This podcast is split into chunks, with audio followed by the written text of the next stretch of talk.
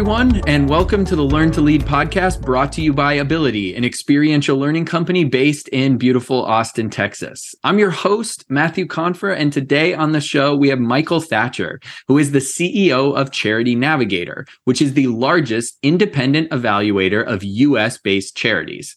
Time magazine called Charity Navigator one of America's 50 coolest websites, and they were selected by Reader's Digest as one of the 100 best things about America. Thanks so much for joining us today, Michael. Really happy to be here, Matthew. I'm going to kick us off by asking how you got started in the world of charity, the world of nonprofits. Can you give us a peek into your origin story? Sure.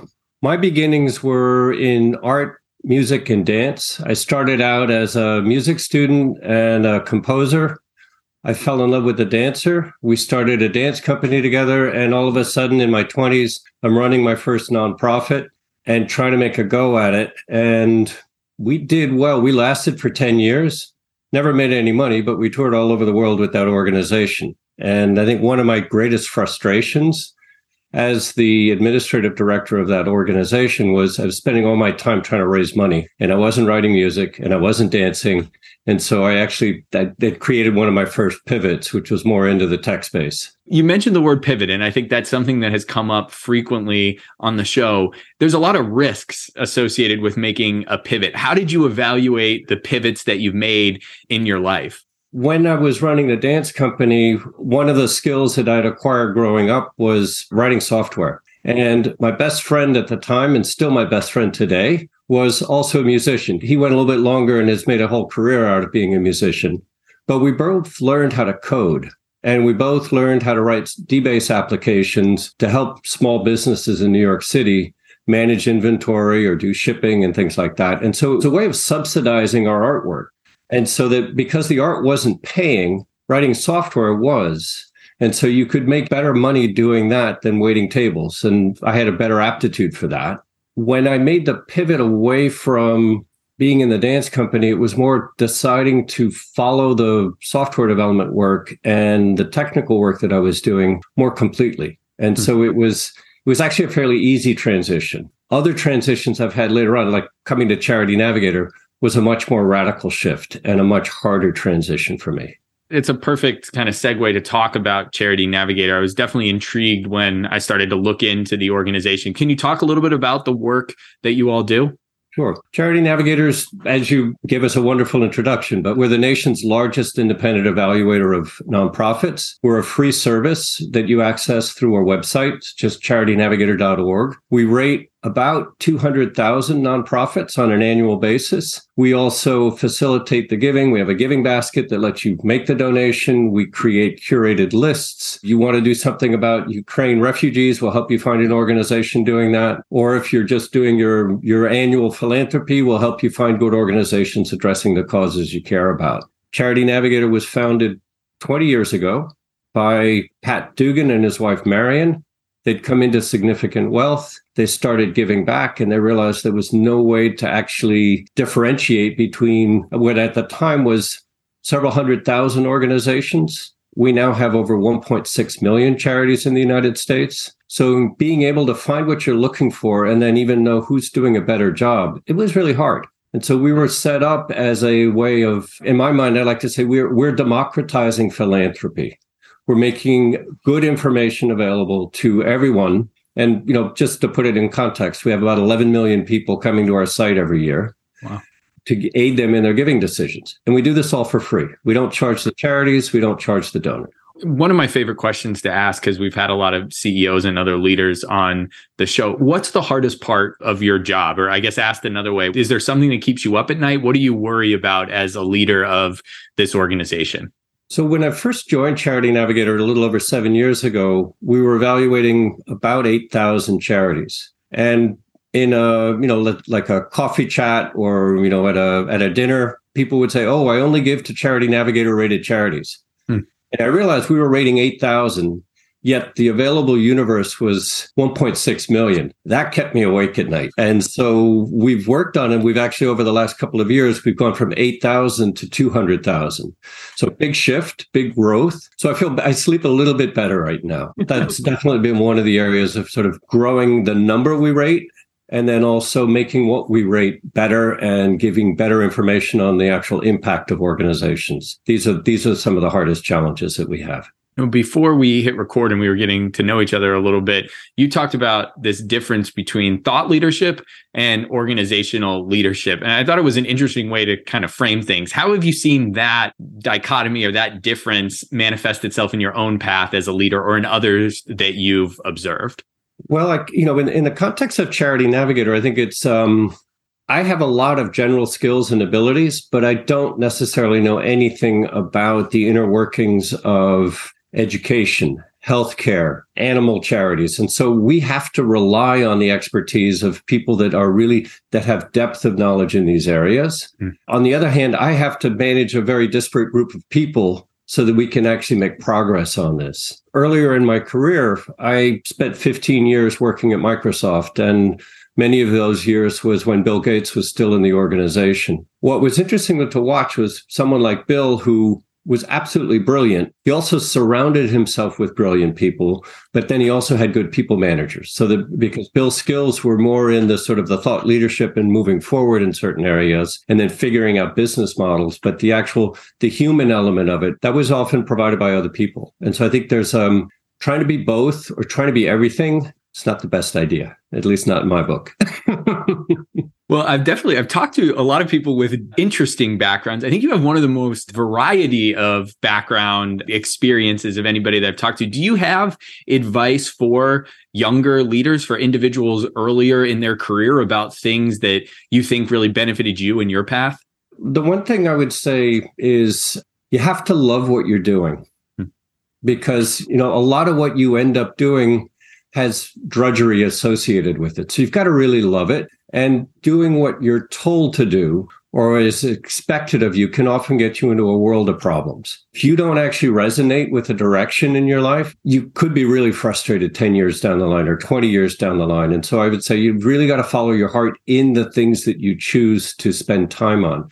Other things will follow, but if you're not emotionally engaged with what you do, it's, it can be really tricky one of the lines from your linkedin profile when i was getting prepared for this talk that really resonated with me it said quote i believe that if you follow your heart use your head and take action you will make a positive difference in the world. I'd love for you to expand on all of that but specifically the use your head part. What does decision making look like for you and, and how do you think about using your head when presented with a difficult decision?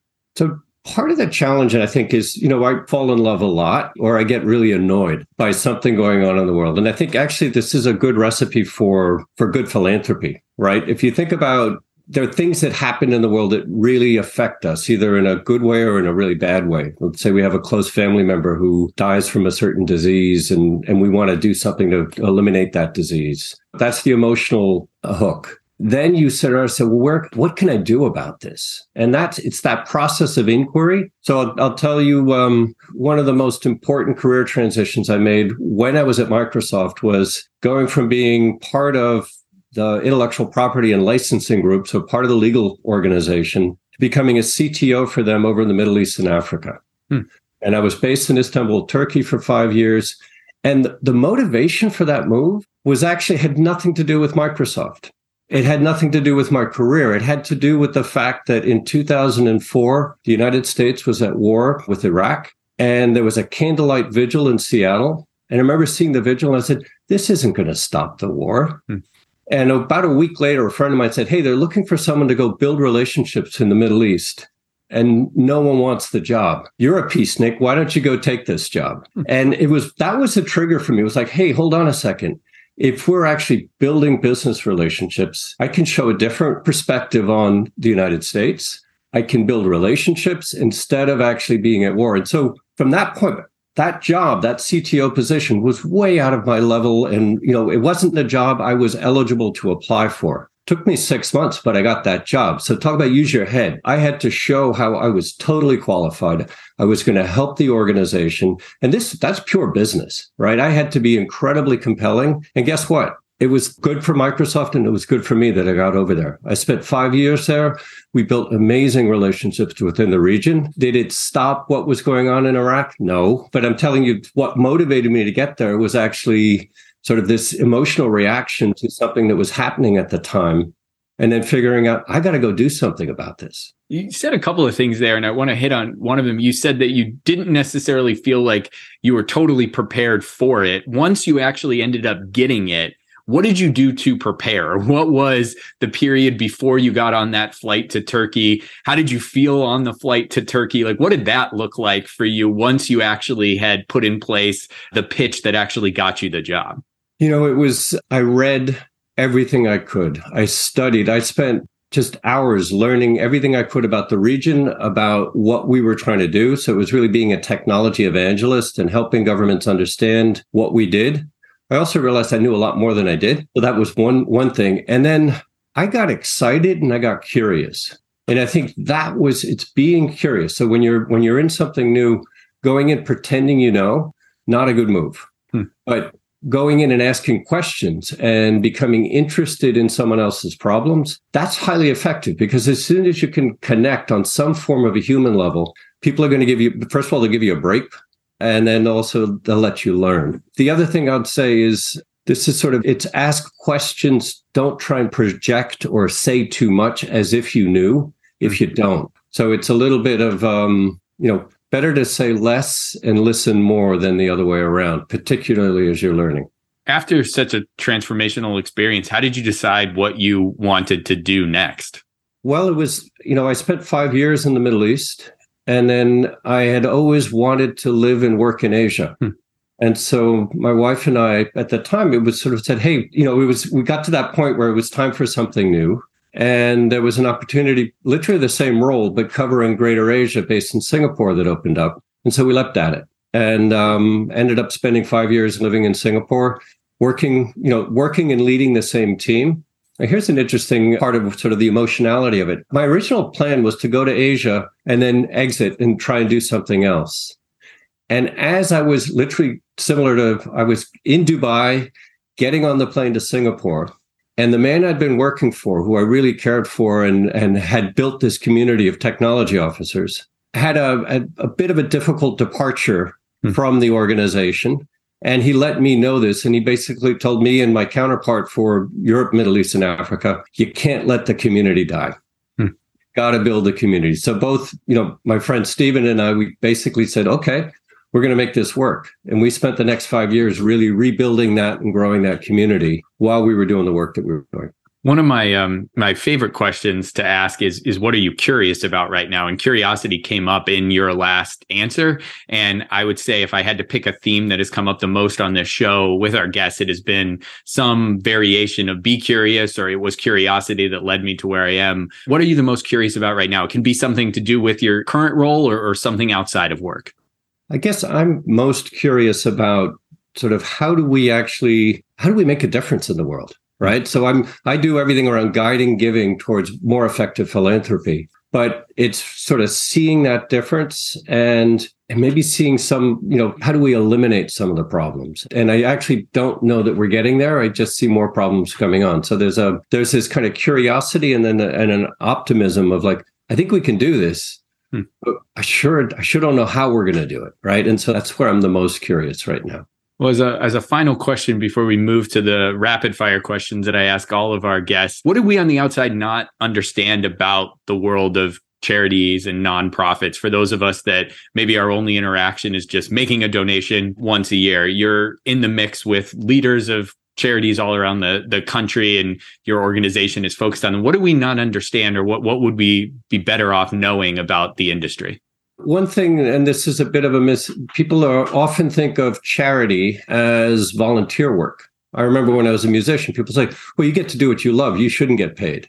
And the reality is the nonprofit sector is a $480 billion sector annually. Hmm. These are hardworking professionals that are really seriously trying to make a difference in the world. And I think it's one of the misnomers is that they shouldn't get paid for that. They should. And I think we are we need to support our nonprofit leaders and their staff because it's not just the leaders, it's everybody. And so I think that's one thing I think people should really pay attention to that these are hardworking organizations. The second thing, which I think is really important as a donor, you're not giving money. You're investing in something. You're investing in change. And as any investment, you want to follow that change. So stick with it. Stick with the organizations you support. Ask them how you can help in different ways. Don't just give money away, invest in social change. Well, I think that is a wonderful answer. And Michael, I've really enjoyed our time. I get to ask uh, all of our guests two rapid fire questions. So, question number one is this If you could describe your leadership style in just one word, what would that word be? Collaborative. And the final rapid fire question is this What is the best piece of advice that you have ever received? Never fight somebody who's trying to help you do your job that is a wonderful spot to close us out. Thank you so much for joining us today. Where can our listeners find out more about you and about your organization? You can find me on LinkedIn at Michael Thatcher. You can find Charity Navigator at charitynavigator.org and follow your heart, use your head, and make a difference. Thank you so much, Michael. Thanks for all the great insight. And thanks to all of our wonderful listeners for joining us as always. If you enjoyed today's show, we would love a rating and review in your podcast app of choice. And we truly appreciate it when you share our show with your network. You can find me on social media at Matthew Confer. You can find our show on Instagram at Abilitie Sims, and you can find our organization at abilitie.com. I want to thank Michael again for joining us on this episode. And of course, I want to thank all of you for joining us on the Learn to Lead podcast. This podcast is produced by Abilitie, a leading provider of award winning leadership development. You can find us at www.abilitie.com or by searching for Abilitie Leadership Development. Make sure to also check out our 12 week, fully virtual mini MBA, the Invited MBA, a nights and weekends program that features experiential learning, mentorship, case studies, and networking. Find more information at www.invitedmba.com. Finally, be sure to subscribe to our podcast so that you get our next episode. We want to thank you all for joining us on the Learn to Lead podcast.